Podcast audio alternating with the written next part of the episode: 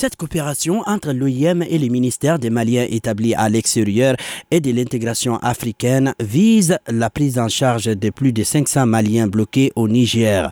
Ces Maliens en transit au Niger en provenance de, la Libye, l'Algérie, le Maroc ou autres sont aujourd'hui en besoin de vivre, des médicaments et des moyens pour rejoindre leur pays. Alhamdou Ag Ilian, ministre des Maliens établis à l'extérieur. Ces dernières années, nous avons réussi de grands nombres de migrants sont arrivés massivement dans le nord du Niger. Et donc, le gouvernement du Mali, à travers mon département, a décidé d'apporter un appui à l'OIM pour renforcer ses capacités et toujours euh, couverture des besoins de nos populations et leur protection et l'assistance aussi, qui est un devoir pour tout pays d'assister ses citoyens, quelle qu'en soit la situation. Nous avons toujours euh, mis en avant-garde l'assistance et la protection de nos migrants. En saluant le soutien des autorités malienne. Les chefs de l'OIM Mali soulignent la nécessité d'accompagner ces migrants maliens en situation d'urgence au Niger Pascal Regens estime que ce geste du gouvernement est essentiel. Euh, je rappelle que nous mettons en place des, mécanismes d'assistance humanitaire, donc on fait en sorte de pouvoir aider le plus grand nombre possible, euh, le mieux possible. Je crois aussi que l'aide qui sera apportée euh, aujourd'hui grâce à cet apport financier des autorités maliennes elles-mêmes va pouvoir faire en sorte qu'un plus grand nombre de gens aient accès aux soins de santé pendant plus longtemps, aient accès à de la nourriture pendant plus longtemps